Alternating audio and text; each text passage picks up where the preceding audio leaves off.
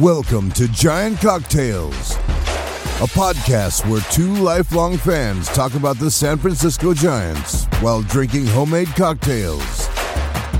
Now, here are your hosts, Ben and Matthew Henry.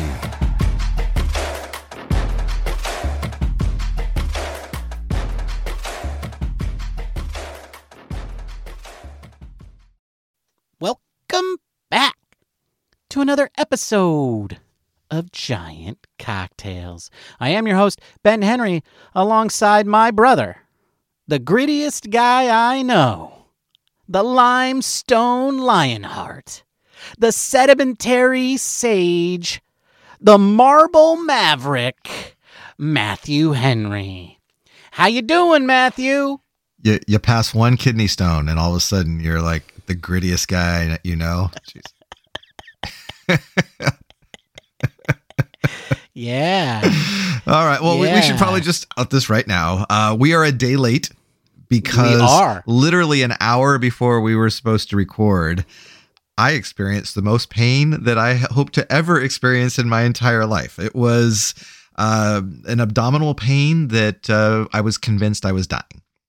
Uh, and uh, my son drove me to the emergency room after an, a CT scan and an X ray and lots and lots of good drugs.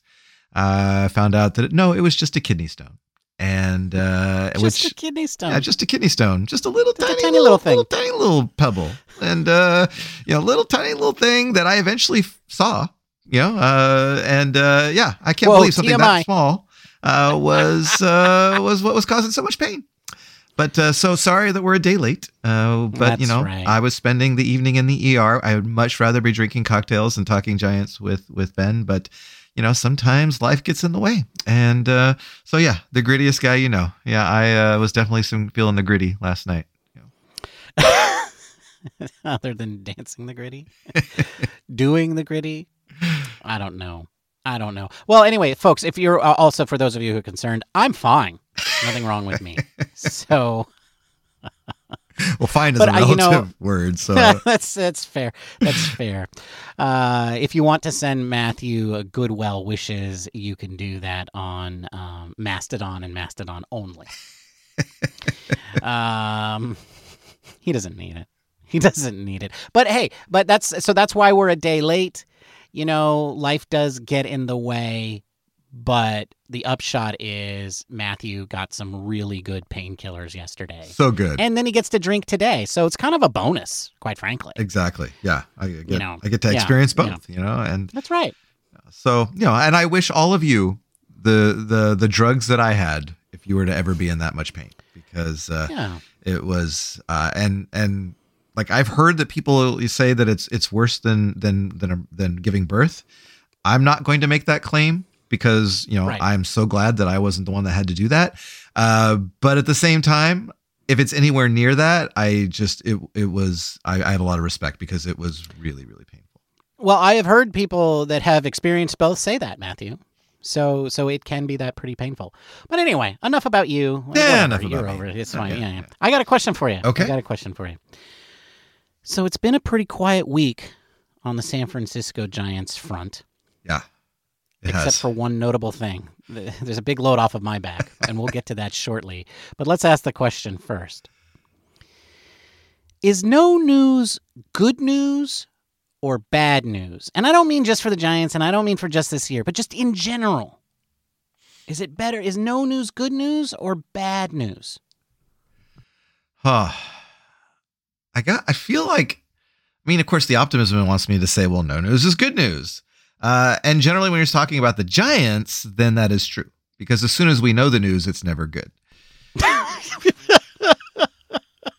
or rarely Fair. good. Sorry, California fishing dude. Okay, I'm trying. I'm trying to be uh, trying to be more positive. hey. You know, on Twitter, uh, we we I got some feedback that last week was a little too negative for some Mhm. of you, and I know my role on on our podcast is to counteract Ben's negativity, and I failed. I let you down, and so I'm going to do my best because. But but having said that, it has been hard to sit in silence, you know, and uh, uh, uh, you know, and every time a free agent is signed and it's not the the Giants, and, and you know, uh, acknowledging that we have signed a pretty good one this year already. That's right. Uh, but you know, we wanted more. We expected more, and we haven't gotten that yet. And so it's a little hard. And so I don't know if it's good news or not. I'm I'm I'm not feeling it right now.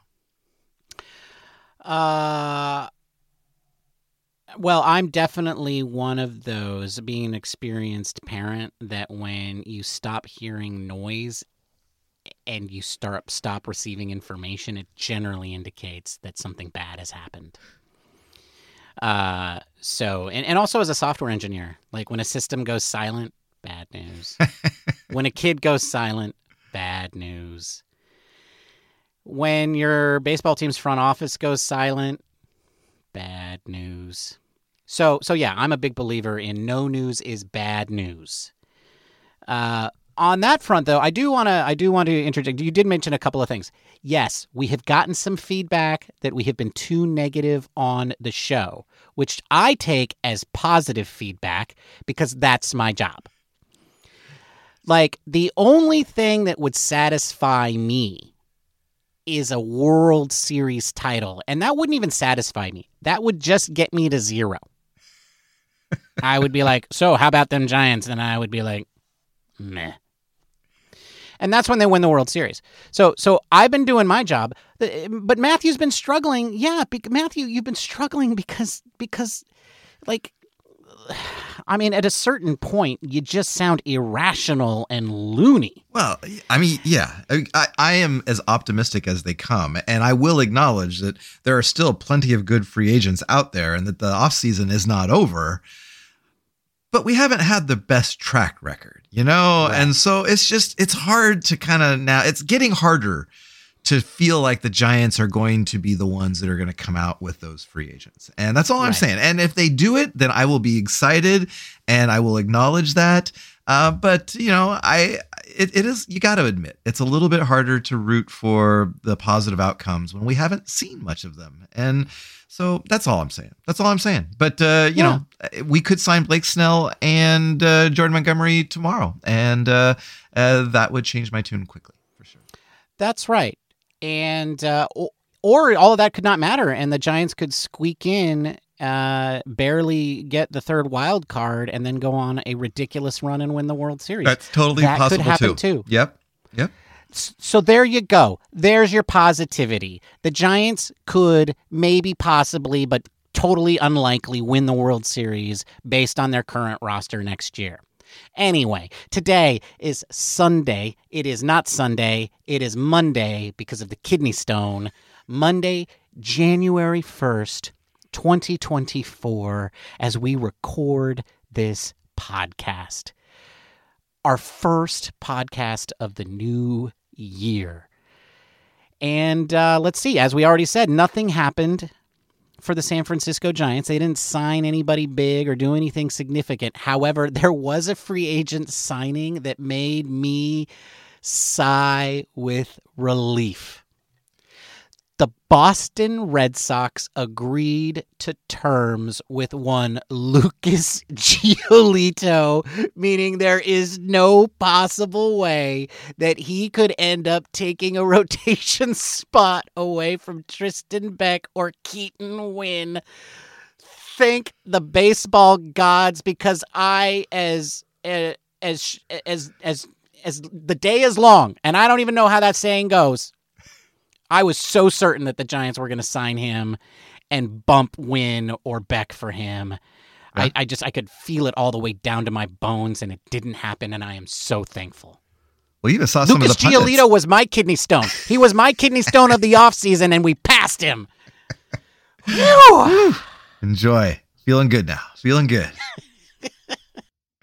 Oh, you know, you know, your passion against Lucas Giolito, Giolito is well documented when like Scott's reaching out on Twitter saying, "Hey, LG got signed by the Red Sox," you know, and you know, you were the first person he thought of, Ben, when he saw that news, and Well, thank you. It's, it's it's important to think about the people that that that really um, could suffer the most from these sorts of things. That's uh, right. I appreciate that. I appreciate that, Scott. Uh, but you know what? Hey, congratulations to you. Congratulations to all Giants Nation. Yeah, because we could have had Uh, Lucas Giolito and Anthony DeSclafani in the same lineup next year, In uh, the same, the rota- same that would be rotation, wonderful. and because they're the exact same person. I'm convinced. Oh, You've never seen them ah. together at the same time, so I just I think they're the same person. You, you're you're certain that they're well. You know what's going to happen now, Matthew. Is Giolito's going to win the American League Cy Young Award? That's that's exactly right. That's what's going to. Happen. And the happen. Red Sox are going to win the World Series. Yeah, and there you go. There's Ben being positive. okay, wait. I think that's the opposite of that. but anyway, that's my job. That's my job. I'm, I'm here to do that. Stuff. Yes, and as you're being negative, maybe this is a good time for the trivia question. Let's do it. So I wish I could say this trivia question was a positive one, but alas, it is not. Oh, come on. Hey, you know what? I forgive you. I forgive you. You just you just, you know, went through a the- traumatic the, news experience. comes at you, and you just take it as a trivia question. I didn't, you know, I didn't make this up. So Yeah. yeah. So this year, the Mets had the biggest payroll uh, in in the majors uh, and finished 12 games under 500. So, what team previously had the record for largest payroll to finish at least 12 games under 500? the 2024 Los Angeles Dodgers. Oh, I like that. I like that. Locking it in. That's Yeah. my that's my answer. The 2024 Los Angeles Dodgers. All right. We will find out which team had the largest payroll to finish at least 12 games under 500 at the end of the episode. Matthew Henry. uh, So help me God, if this is not one of the other 29 baseball teams, you are in big trouble. I haven't, right, we'll I haven't looked at I haven't looked at the answer, but I've been conne- I've been my, you know I've got the I got the, the the Rain Man I've got the you know the beautiful mind numbers like Yeah, flying through through the your air right by me, Yep, and. I'm like doot doot doot doot doot. I'm like oh no, oh no. We will find out at the end of the episode. Uh, I feel like I already know. It's just which year was it? Which year was it? That's right. But anyway, Enough with the banter. Let's talk cocktails. let's do it, Bob. What are you drinking, Ben?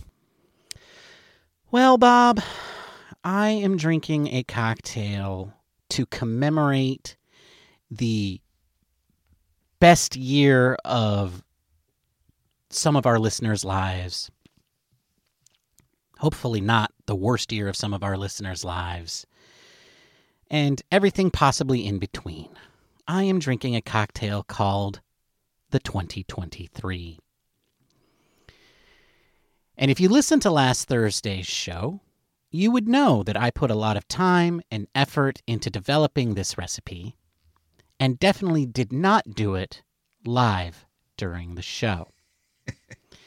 and while you were there, you would have heard that the recipe is well, actually, on the show I said two ounces, but that was a little heavy. That was a little heavy. So it's one and a half ounces of curacao, one and a half ounces of white rum, two dashes of Angostura bitters, and then if you had a good year, you're going to top that with club soda, and if you had a bad year, you're going to top it with champagne. To make it, you add the curacao, the rum, and the bitters into a rocks glass with ice, and then you stir gently to combine. You top it with the club soda or the champagne. Hey, if you had a good 2023 and you still want to use the champagne, that's cool too. There's nothing more fancy than champagne on the rocks. That's what my mother told me. Mmm, that's a tasty cocktail. It is, Rob. It really is. That's quite the combo there. Oh. What are you drinking, Matthew? So Bob, I've been I've been waiting to create a cocktail for our superstar free agent signings. Uh, I had I had a a Aaron Judge one last year.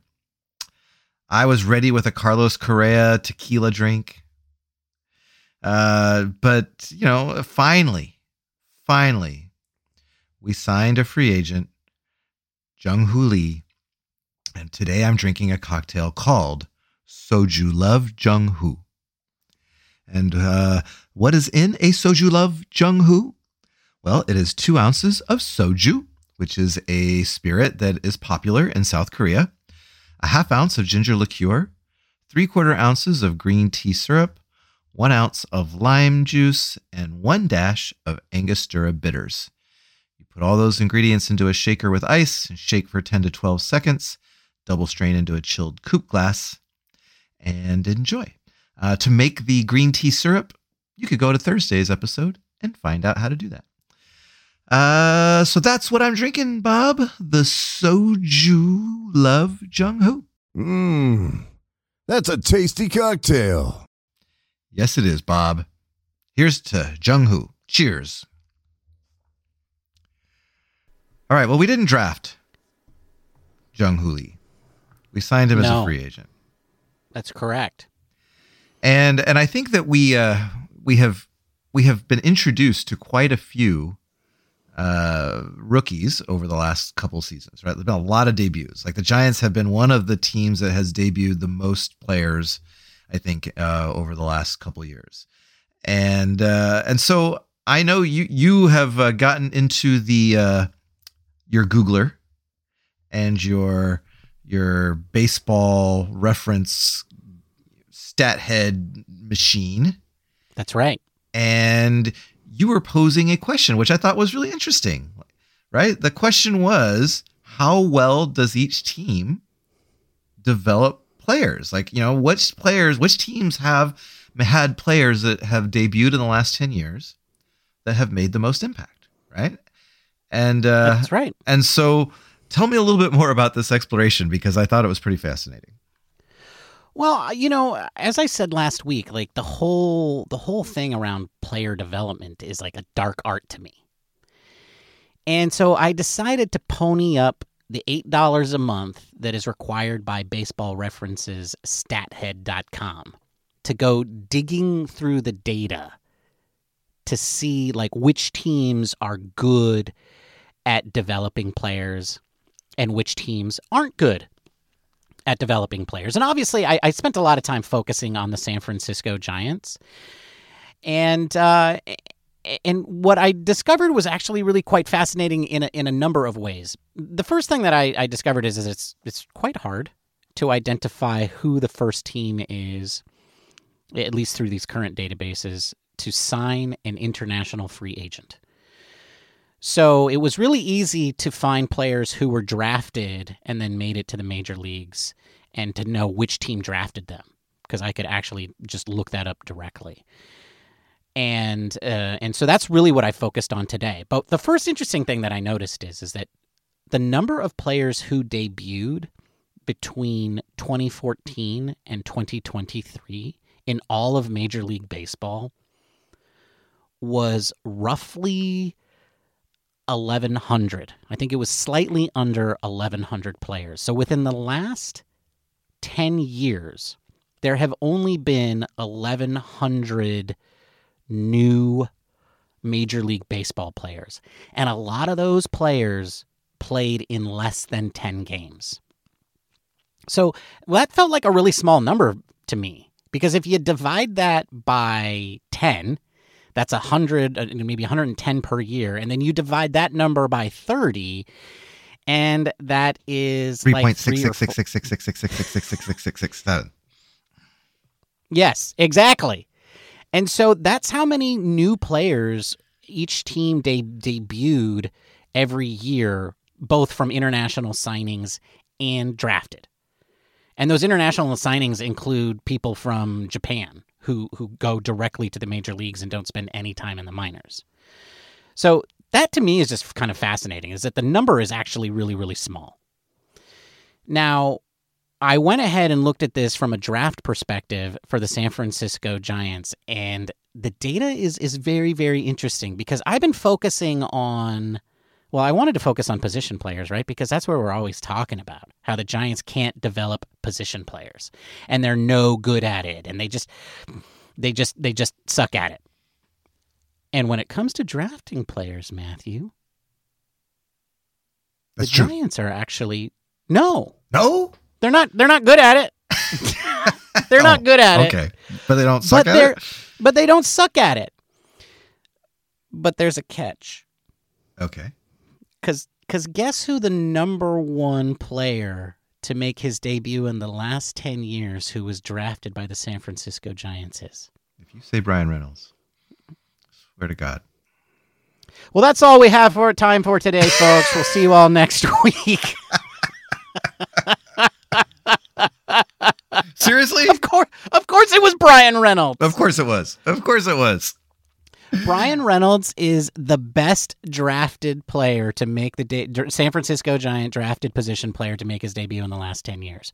But who's number 2? Oh gosh. Um uh Matt Duffy. No, that's close. That is very very close. But this guy made his debut 5 years before Bryan Reynolds and has the second most war in the last 10 years. So that just tells you how good Bryan Reynolds is. But it's Adam Duvall. Oh right. Yes. Yeah. Forever Giant. Adam Duvall. Yeah, Forever Giant Adam Duvall. And then it's Matt Duffy. Oh, And then it's Joe Panik. okay. And then it's Austin Slater. And then it's Steven Duggar. And, I you know, I, I would say maybe probably now at this point we're into the disappointment range, right? Yeah. I think Duggar was that people had high expectations for Duggar, and they never quite played out the way people hoped they did. I mean, he was their best defensive center fielder in 2021, and then they traded him in 2022, and look how that turned out. You know, that was uh, uh, along with the whole Mauricio Dubon disaster. But then number seven is Christian Arroyo. Number eight Number so another 22. dis- Christian another, Arroyo. dis- another disappointment. Uh, number eight is not a disappointment, but a surprise. Mr. Kelby Tomlinson. Ah, good old Kelby. With his black And then glasses. number nine- Scrawny little out. Hardly throwing out the uniform. Oh, yes.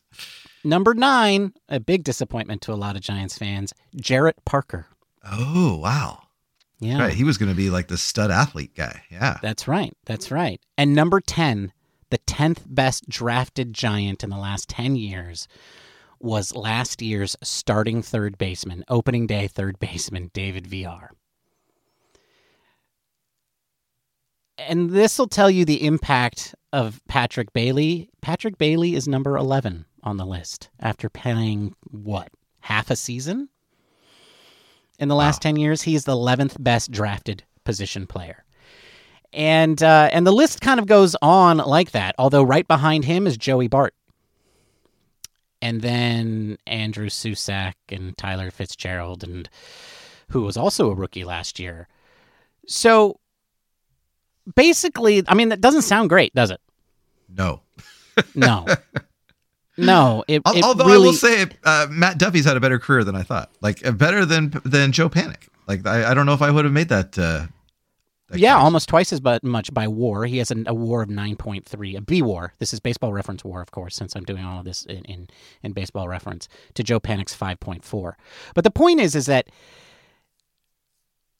you know this stuff is really hard, and and the numbers are actually so tiny that it one player makes all the difference, right? Like if the Giants hadn't traded away Bryan Reynolds, I mean, it, it's hard to it's hard to even say how all of the other years, these past five years, would have gone. Yeah. Right. It, it's impossible to say, but I think we can say the Giants would have been a vastly better baseball team. Um, I mean, I think we can say that they would have 16 more wins than they've had. Maybe not that much, but but the point is is that, um, yeah, I mean, trading away that one player has made a huge difference on the reputation of the Giants' ability to elevate or promote um, position players, and and it also, but it I, I think we can all agree it also had a huge impact on their uh, ability to um, uh, to win over the last five years. Right, that one decision I think had sweeping repercussions for the Giants. Now, but I do want to go ahead and compare this to a couple of different teams. The I, I think who do you, who do you want to go? Should I go to the Yankees first? Was that the one that you liked the best, Matthew? Uh, yeah, The I thought it was York telling. It was pretty interesting. All right, so let's go do the same thing for the New York Yankees. Because if you think that's bad for the San Francisco Giants, hold on to your butts. But of course, maybe it's all mitigated by the fact that the top, the player at the top of their list is Aaron Judge.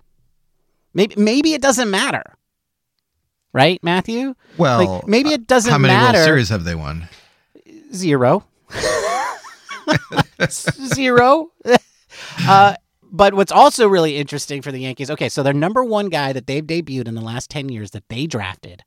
And of course, by the way, this as the Bryan Reynolds example shows, it, it doesn't mean they played their whole career with the Yankees. It doesn't have to be that way. It is that way for Aaron Judge. He's number one. Number two on the Yankees list is Anthony Volpe, who was a rookie in 2023. He is the second best by war, a cumulative stat of a Yankee who was drafted by the Yankees and made his debut in the last 10 years. That's crazy. He's in front of Jake Cave, who's in front of Josh H. Smith, who's in front of Ben Gamel, Good old Ben. Who's in front of Tyler Austin. I actually remember that name. A lot of these guys are still playing. Uh, who's ahead of Kyle Higashioka?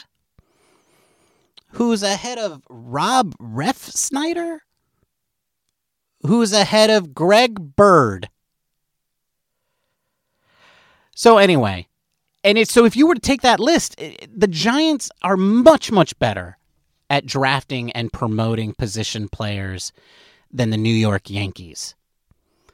So Well, I, I guess the point is, is that drafting position players or players in general is hard, right? I mean, it's, uh, I mean, you're only, I mean, look at the math we said before, right? Three to four players debut, maybe on average per year per team.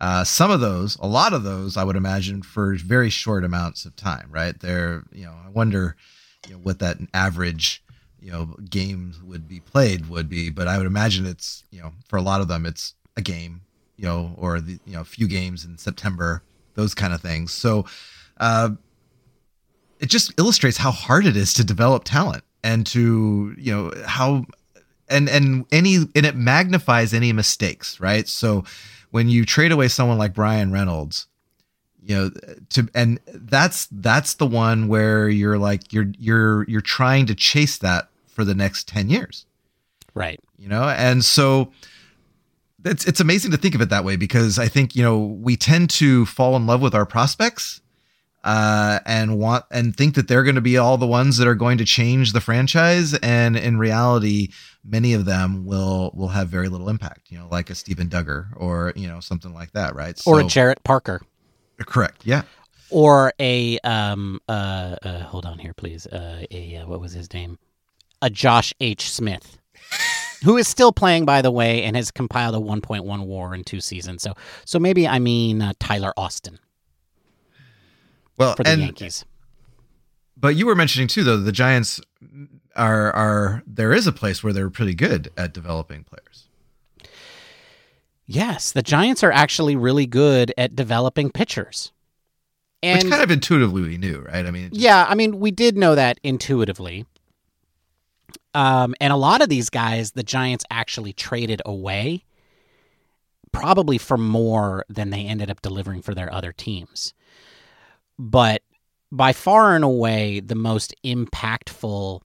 Well, I, you know what? I would say this. Like, I also feel like the Giants have done a really good job at promoting pitchers recently. And this is where Farhan Zaidi is starting to look, and, and his regime and the, the player development side of the team, of the organization, is starting to look good. Because the list, and bear with me as I read off a, a bunch of names, but the list goes like this. Number one in the last 10 years to debut, who was drafted by the San Francisco Giants, was Logan Webb, followed by Tyler Rogers, right? No, no surprises there. Logan has a 13.8 war over four seasons. Tyler Rogers has a 6.1 war over four seasons. But, you know, obviously one of them's a starter and one of them's a reliever. After that, things get interesting because the names are Okert, Derek Law, Chris Stratton, Ty Blach, Kyle Crick, and Kyle Crick. Now, not guys who wow would who necessarily would wow you, but many of those players were traded by the Giants and they got value out of them.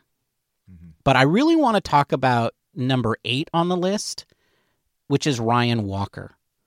Now he's followed up by I'm just going to rattle out some names in case people know who they are because you're all you're all hardcore Giants fans. Ryan Walker is followed by Caleb, Caleb Baragar, Chris Heston, Phil No-hitter. Bickford. That's, that's right.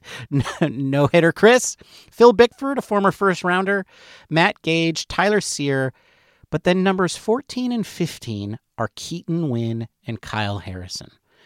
So, the eighth and 14th and 15th best pitchers to be drafted and promoted to the major leagues by the San Francisco Giants were all rookies last year. And remember, war is a commu- cumulative stat. Yes, you can go negative, so it's possible that these guys could go down, but it, it seems unlikely given their current trends. And in less than half a season, well, well, Walker was with the team for the full year, but for for Harrison, who had what I don't even know, did he have a quarter of a season, Matthew? If that, yeah. Yeah. Yeah, and Keaton Winn are 14th and 15th on that list, That's crazy.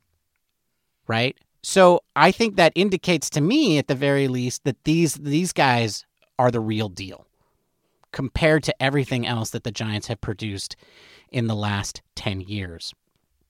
But also, I know a lot of that doesn't sound super exciting beyond the current stuff, right? A lot of those guys sound like busts. But the thing is, is like it is really hard to develop great players. And I, I think the, the the Yankees position player one demonstrates that as well too. And I looked at a lot of other teams and there weren't a ton that stood out.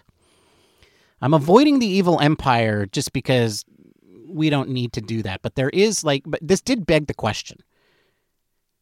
Is this just all random chance? Like is this just all like is there is there any sort of skill that any one organization or multiple organizations have at this discipline? And as I was looking through the stats, I was beginning to feel like no, right? Sometimes you get lucky and sometimes you don't, and it just doesn't seem to matter. And then I happened upon one team who, in the last 10 years, has produced five players who all have double digit wars at this point in their career. Number one has a war of 31.2. Number two has a war of 29.1. Number three has a war of 19.7. All three of those are better than Bryan Reynolds, by the way. Reynolds debuted later than most of those guys, but still comparable to Bryan Reynolds, all three of them. And then number four was 11.9, and number five was 11.3. And the team was the Oakland Athletics. Wah, wah. Wah, wah, wah, wah, wah. Thought it was gonna be some team that was going to like you know that had won all these World Series or something. But Uh no. It it just goes to show you you can be really good at developing position players but still have a crap team because you have crap ownership. And I know we take shots, well at least I take shots at the ownership a lot and a lot of people have, you know, kind of taken the current Giants ownership to task. But here is a team that is arguably much better at producing position players in the same metropolitan area and uh, can't even put together respectable years where they're not the worst team in baseball over the last five years. Um, and so uh, I guess the point is is that like even if you are good at this stuff, it's still a crapshoot, and it, it, there's so many other factors that come into play. But there is something to be said about the Oakland Athletics and their ability to identify talent early. Now, I will say this.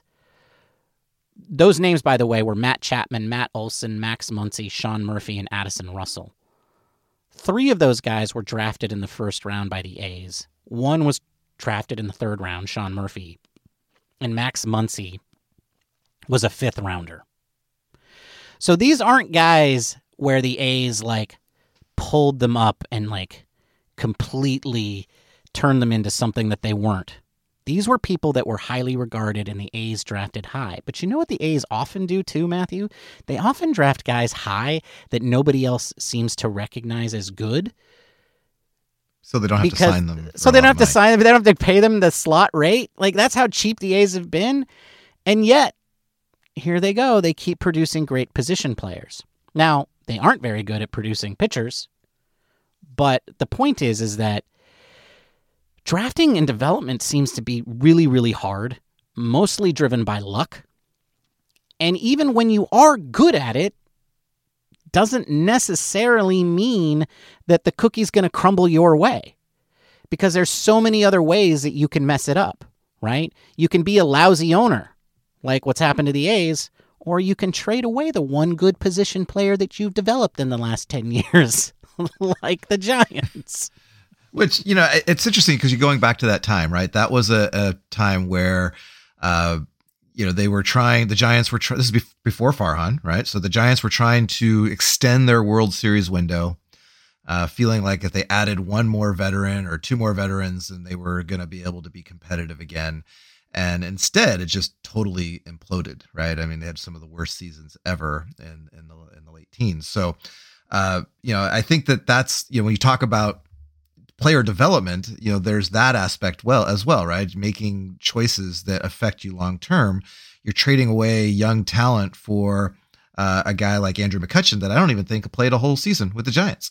And so, you know, those are things that uh, I think we, you know, we we tend to kind of focus on the Farhan era, but really this goes back a long way. And and the Giants are um, they've they've shown some some ability, especially recently. I mean, a lot of those guys you were talking about on the top ten are recent additions to the Giants, and so maybe maybe we're on the uptick. Uh, That's the optimistic part of this, Ben, is that the Giants had a lot of recent players on that list, and that will only continue to grow. And so I'm optimistic that the Giants are on the right track now. I would agree, but I think that's mostly on the pitching side. Okay, Right. yeah, Like yeah. yeah. like like these up and comers, these guys who are 14th and 15th and 8th on the list are all on the pitching side. It doesn't seem like there's any great guys. Like let me just look down back go back to the the player batting list here and see who is the highest. Oh, Patrick Bailey at number 10. Um sorry, number 11. Right? And again, that's only in one season. So that bodes well for him. That trend is very strong. And then Tyler Fitzgerald shows up at number 16. So, and again, he only played in 10 games and he had a 0.2 war, Matthew. Wow. Okay. And then um oh, Mac Williamson. Uh he's that's really it. it it's a big it's a big drop off from there. I don't where where are you, Luis Matos? Oh no, and Luis wouldn't be on here because he wasn't drafted, and neither would Marco Luciano. Uh, so yeah, that's the other thing is, is that these lists here are all drafted players, and so Luciano and Matos were not drafted, so they don't appear on this list. But I, but I think Uh, that that is a good point, right? Because traditionally the Giants have not done well on the international market. I mean, they haven't done Right. um, they haven't done a lot of of development from Latin America or even Asia. And Correct. so so that that could be an area that we could look at as well. And I know the Giants have tried to change that as of late, but you know we're and we're starting to see some of that with like Right. Matos and, And but uh, yeah, I mean that's a whole other aspect of this player development thing that the Giants haven't uh, necessarily been very very strong in. Right, and it looks like international players, at least on the position side, make up about twenty five percent of of players who make the major leagues. Um, I do want to quickly just uh, to to mention the Dodgers, just so that people have it for a frame of reference. but in the last ten years, these are all people who deba- debuted in the last ten years. Uh, these are the names: Corey Seager, and from top to bottom, Corey Seager, Cody Bellinger, Will Smith, Joc Pederson, Alex Ver- Verdugo. All five of those guys have a war above 10. I hate them all. Then it drops down to 5.2 for Gavin Lux, followed by Kyle Farmer, James Outman, who uh, is in his second season. I think he was technically a rookie last year, but he already has a war of 3.7. Then Luke Raley, and then Connor Wong, and then Scott Sh- Schebler. Um, Sure. Go with that. And then after that, it falls off significantly. So within the last 10 years, the Dodgers have debuted maybe 11 guys who at this point in their career have a war above one. And they're good at it, right? Not Right. as good as the A's, apparently, because nobody is, but they're good at it. Way better at it than the Giants. And even then, they really, I mean, five stars is a lot. And I would say they probably have five stars in there Yeah. yeah. right? And that's including Verdugo and Peter, Joc Pederson.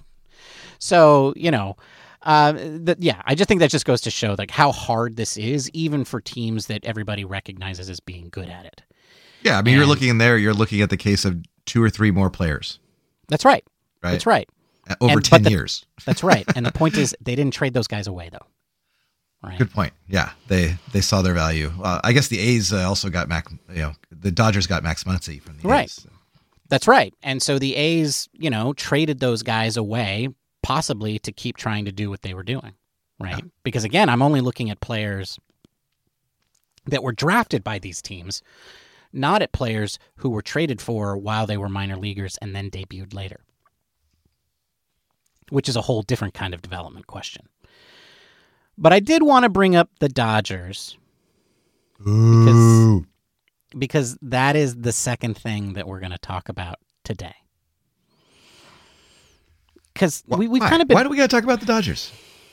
because you know what, Matthew? Because I've because the whole world is talking about the, the the stupid Dodgers, Matthew. The whole world. That doesn't mean we have to. No, We zig- it does. Zig It- when they zag, Ben. No, it that's right. I yes. Yes, we're going to talk about it one time and one time only. We're going to we're going to we're going to pull it out. We're going to just look at this disgusting display of largesse. This this like ugh, so, so this just this Southern Californian crap. One time. And then we're going to put it away. We're going to we're going to we're going to put it where it deserves to go. At the bottom of the outhouse. Where the sun don't bef- shine. Yes. That's right. But I did want to make one statement because I've been thinking about this, right? Like, oh God, they got Ohtani. Oh, oh, they got Yamamoto too. Like, oh, God. and these guys are they're playing for the Dodgers for free. It's like you know, it's like what what is going on? And look, we know why it happened. It wasn't Ron DeSantis's poop map. Right? The reason that the Dodgers have been able to sign these guys is because A, they can afford it because they got all that TV money. And B, it's because they have a 10 year history of making the playoffs. And that's why, you know, and and yeah, and they're a big brand. And that's why people want to play for them. But you know what? I'm tired of that BS. Mm-hmm. I'm not afraid of the Dodgers Say it, brother. because here's the thing. They barely matter to us. That's right. Amen. Preach it. We only got to smell that smell four times in a year for 12 games. And you know, and when you play 12 games against a team, you're going to win 3 of those games no matter what, right? That's right. Hallelujah balanced schedule. That's right. That's right. So so the Giants are only going to play the Dodgers for 12 games and they're going to win 3 of them. Okay? And this is the best team in baseball on paper because as we all know, in 2024 they're going to finish 12 games out of under 500 because of the trivia question.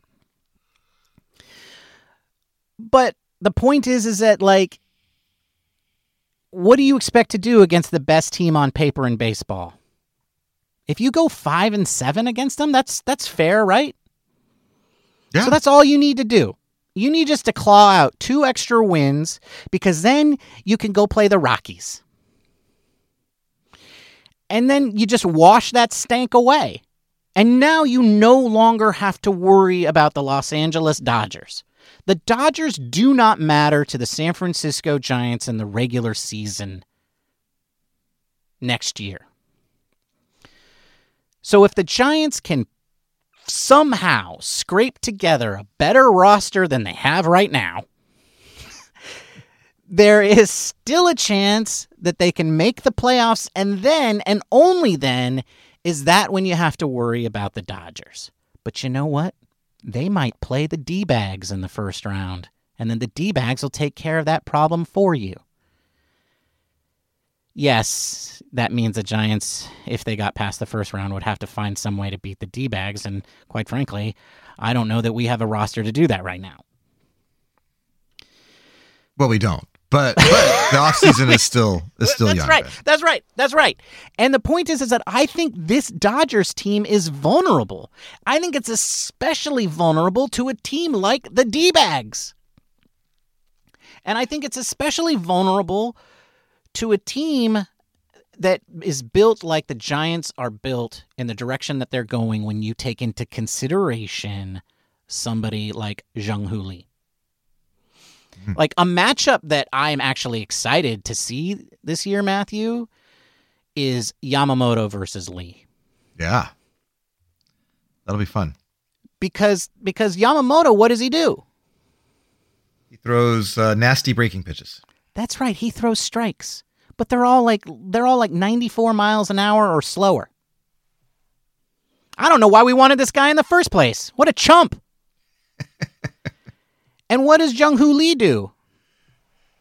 Uh, he uh, he makes contact. That's what he, he does. rakes. But yeah, he makes contact, right? He is a beast at making contact. He seems like a guy who should eat Yamamoto for breakfast, lunch, and dinner, and then a midnight snack.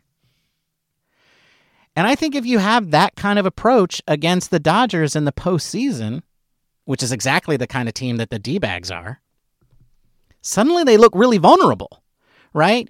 You got a bunch of bombers who, you know, don't necessarily play well in the postseason. I mean, look what Freeman and, uh, you know, Betts did against the D bags, Right. Yeah.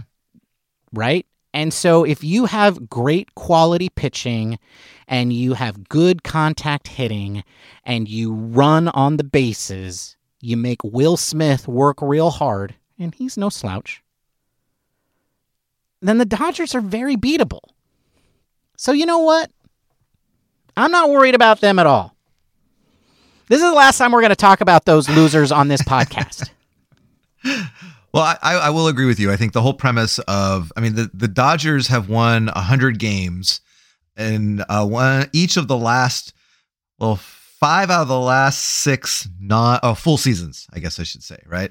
And so, so we're used to them winning, uh, you know, 100 plus games. They're just going to do that. Right. And uh, only once during those times did they win the World Series. And that was the, the games, the season that they didn't win 100 games so so I think that you're right. This is uh, they are still a formidable team as they always have been, uh, but it doesn't mean that uh, that is going to preclude the Giants from making the the postseason uh, or even winning the World Series uh, because as we've seen. Doesn't really guarantee anything to win over 100 games. The Giants experienced that just a few years ago. So, so yeah, I'm I'm with you. Enough down with the Dodgers, man. Who That's cares right. what the Dodgers are doing? That's right. The there are no super teams in baseball. It's not a thing. It doesn't exist. Except in the early 2010s when the Giants were the super team and the early 70s when it was the A's. And you know, the early the, four, 30s and 40s when it was the Yankees and we didn't have things like free markets and fair trade Yeah, and free agents. And you know, um uh, desegregated international baseball. signings. Yes, right. Exactly. Segregated baseball. Integrated So, baseball. Int- so yeah, when we didn't have integrated baseball. Thank you. Uh, yeah. So so there you go. Like I, I, I I'm, you know, I was mopey about it for a couple of days, and then and then I thought about it, and I was like, you know what? Like I, I'm not gonna mope about this anymore. Like I don't have to deal the the, the stank. I don't know. They're stinky and they suck, and I hate them, and I'm not gonna talk about them anymore. That's the point, Matthew. I think that's a good point. We don't need to, you know, we're a Giants podcast. We don't need to talk about the Dodgers. Uh, and we shouldn't be worrying about them. So we're not going to. We're going to just worry about the Giants. That's right. I'm really good at that. Without, I don't need any help. Oh, we do need some other guys that can make contact and run the bases, though. That's uh, Just, just yeah. a couple. Yeah, Yeah, yeah. yeah, yeah. You know who? You know who's really good at that? In theory, Wade Meckler. Yeah, in theory. Yeah, yeah. We haven't You know really who- seen it yet on the major league level. Yeah, yeah. You know who else could also, in theory, be good at that? He he was a little bit good at it for a little bit. Casey Schmidt. Casey, Casey Schmidt. Yeah, Yeah. yeah. Um. Well, see, I mean, yeah, and I think it, it goes to speak the young players, especially hitters, are harder to uh, judge based, you know, in the earliest going. We don't know how this is going to turn out. You know, Casey Schmidt had some strikeout issues, especially as the season went on, um, and so we don't know. Maybe he maybe he fixes that. Maybe he matures as a hitter and becomes better at the contact, uh, or maybe that's the ceiling. You know, and uh, that's the interesting thing about prospects, and we will find out. Uh, the Giants sure could use one of those guys to do that, though. Absolutely. No, no. I'm I'm convinced, Matthew. They're going to do it Okay. All right. because because I've fallen in love with them. oh well, see that's your problem. Yeah. That's your problem. And and I think you know it's a problem that many of us Giants fans have, right? Especially lately, we've been conditioned to think about how wonderful our prospects are. And we've been excited to see the Marco Luciano debut. We've been excited to see the Kyle Harrison debut. We've been excited to see Casey Schmidt and Patrick Bailey and all of that, right? And and you know and and and Brett Wisely. No, just kidding. Um, but uh, Whoa, whoa! Don't go too far here, okay? I was just Uh, doing that for the segue, man. I didn't. I don't, I'm not actually like. Whoa, okay? No, like don't put that. This. Mm, mm, mm, mm. Yeah, there, there are some guys that maybe were a little, a little, a little too soon. Uh, may, you know, we didn't need to see them quite that as as early. Uh, yeah, I mean, Or even. Wade Meckler, right? I mean, Wade Meckler didn't even need to be put on the forty man last year. You know, and uh, Oh, but and there were so many people on on the X, formerly known as no, the Twitter, formerly known as X, whatever that Yes. thing. There were there were so many, Matthew. They were so, Wade Meckler was going to lead us to the promised land. right? And Yeah. and here was a guy that was his highest level of success had been was it double A? I think he had done well at double A.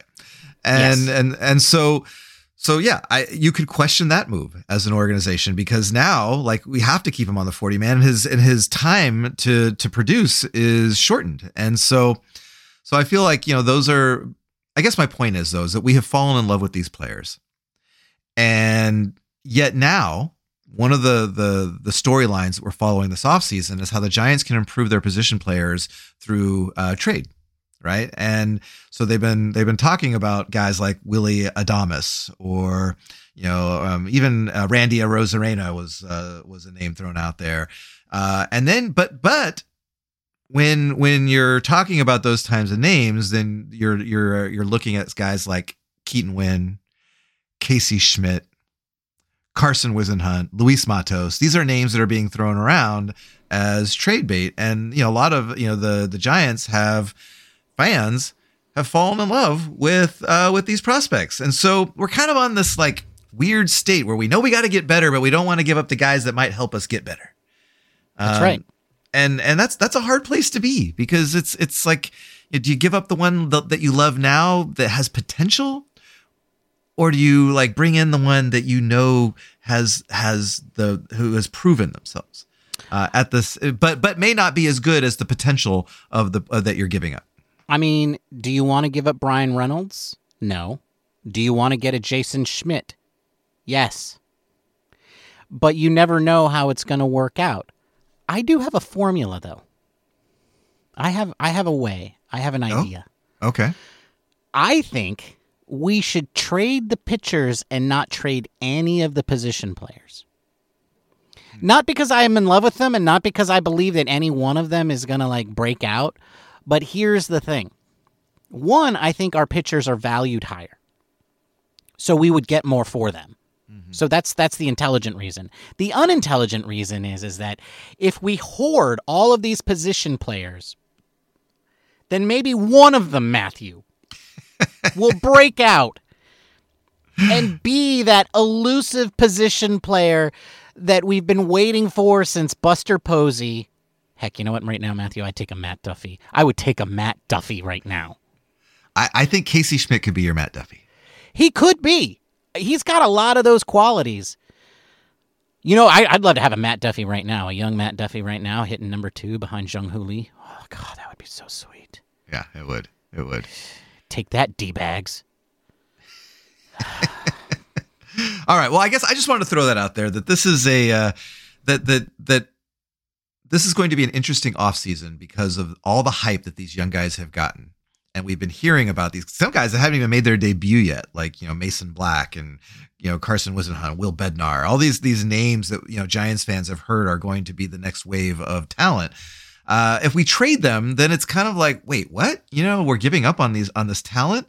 Uh, but I think you know that's one of the reasons why you have prospects is to trade them for players that can help you now. A prospect can only help you three or four years down the road, uh, whereas a, uh, a proven veteran can help you now. And so I think the Giants are in that we got to prove it now mode. And so we we should definitely should be seeing some trades. And I think some of these trades might be painful for some Giants fans. So I just want to prepare people for that because it will be there will be like what we're giving up Carson Whisenhunt for that, you know, and um, yeah, we are and uh, that's just the way it, it goes. Yeah, I mean, and the fact of the matter is, like most of these guys, they don't pan out to be much, as we just discussed earlier in the show. Even when they make it to the major leagues, right? Right? They they they squeeze out a five six year career with a you know three point one WAR. Do you remember and, the name of the pitchers that were traded for uh, Kris Bryant? Um, I, don't, I, don't, So just to be honest, Dewey, Cheatham, and Howe. Exactly. That's that's yeah. that's who it was. Yeah. Yeah. And so I mean, but that's my point, right? I mean, we we tend to fall in love with the prospects and then um, not necessarily uh, pan out that way. So so just hold true, hold hold hold steady, Giants fans, and uh, you know I, I'm excited about some of the moves that could be made. Let's let's let's mix it up. Let's let's do that. Yeah, it's better to do something than nothing. Exactly. That's right. Because you know, good news is better than no news, or something like that. Right. Alexander Canario and Caleb Killian. Mm-hmm. Yeah, exactly. Look that up so. on baseball reference. All right. Well, I think it's time that we answer today's trivia question, Ben. And uh, the trivia question was as relates to the Mets. The Mets had the biggest payroll in 2024 and finished 12 games under 500. What team previously had the record for largest payroll to finish at least 12 games under 500? The answer to that, Ben, was the 2018 San Francisco Giants. I, they had baseball's highest payroll that year I, at 208 million and finished 16 games under 500. I don't want to hear it. If it makes you feel any better, the, the, the Mets outspent the 2018 Giants by 135 million. It doesn't make me feel any better. but it just goes to prove that payroll is not always equal success, right? And we saw that just as 2018 wasn't that long ago. I got underwear that old. wow. TMI. yeah, maybe I can keep that between us. Okay. Uh, I want you to know, Matthew, that Kris Bryant was traded for one position player and one pitcher and uh, Alexander Canario in his major league career has an OPS plus of 143. I hate him already. he only had 17 plate appearances though. oh, okay. All right. Small sample size. yeah, he uh, he uh, he he is 5 for 17 with a home run, a triple and a double in his career. Uh, meanwhile, Caleb Killian has played across two seasons in three in four games no, sorry, in six games with an ERA of 12.42. And I don't need to give you any special analytics for you to know that that's bad. Trade away your pitchers, dude. Trade them away. That's right. Trade away your pitchers. don't trade away the position players, though, because, you know. The more, it could the be more, the next Alexander Canario. that's right. That's right. OPS plus 143. All right. We should probably wrap this up. Yeah, My urethra is uh, getting a little raw. Something like that. Yeah, no, I mean, it, it had a rough day yesterday. That's for sure. that's for sure. Sorry, folks. It's been a long day. Yeah, yeah. You know what? My uvula is getting a little inflamed. Yeah, so, yes, yeah, yes. Yeah. So, on that note, I will wrap this up. Uh, folks, thank you for joining us. Uh, don't forget to uh, subscribe if you haven't done so already. Uh, also, don't forget to rate us on the podcast listen of your choice. Punch those five stars. That would be a big help. Also, don't forget to tell people about us. Tell a friend, tell an enemy, tell your significant other. Have somebody listen to us. Somebody new. That would be great. Uh, also, don't forget to follow us on the socials. Uh, the platform formerly known as Twitter, we're and Instagram at Giant Cocktails, uh, on Threads as well, and uh, Mastodon. For the there's a few of you that just uh, keep interacting on Mastodon, which I'm I'm shocked, but uh, thank you for doing that. Uh, so find us there, uh, and uh, yeah, I guess until next week, Ben. It's been good chatting with you. Cheers, my friend. Cheers, Matthew. Goodbye, everybody. Bye. Thank you for listening to the Giant Cocktails Podcast. Until next time, bottoms up.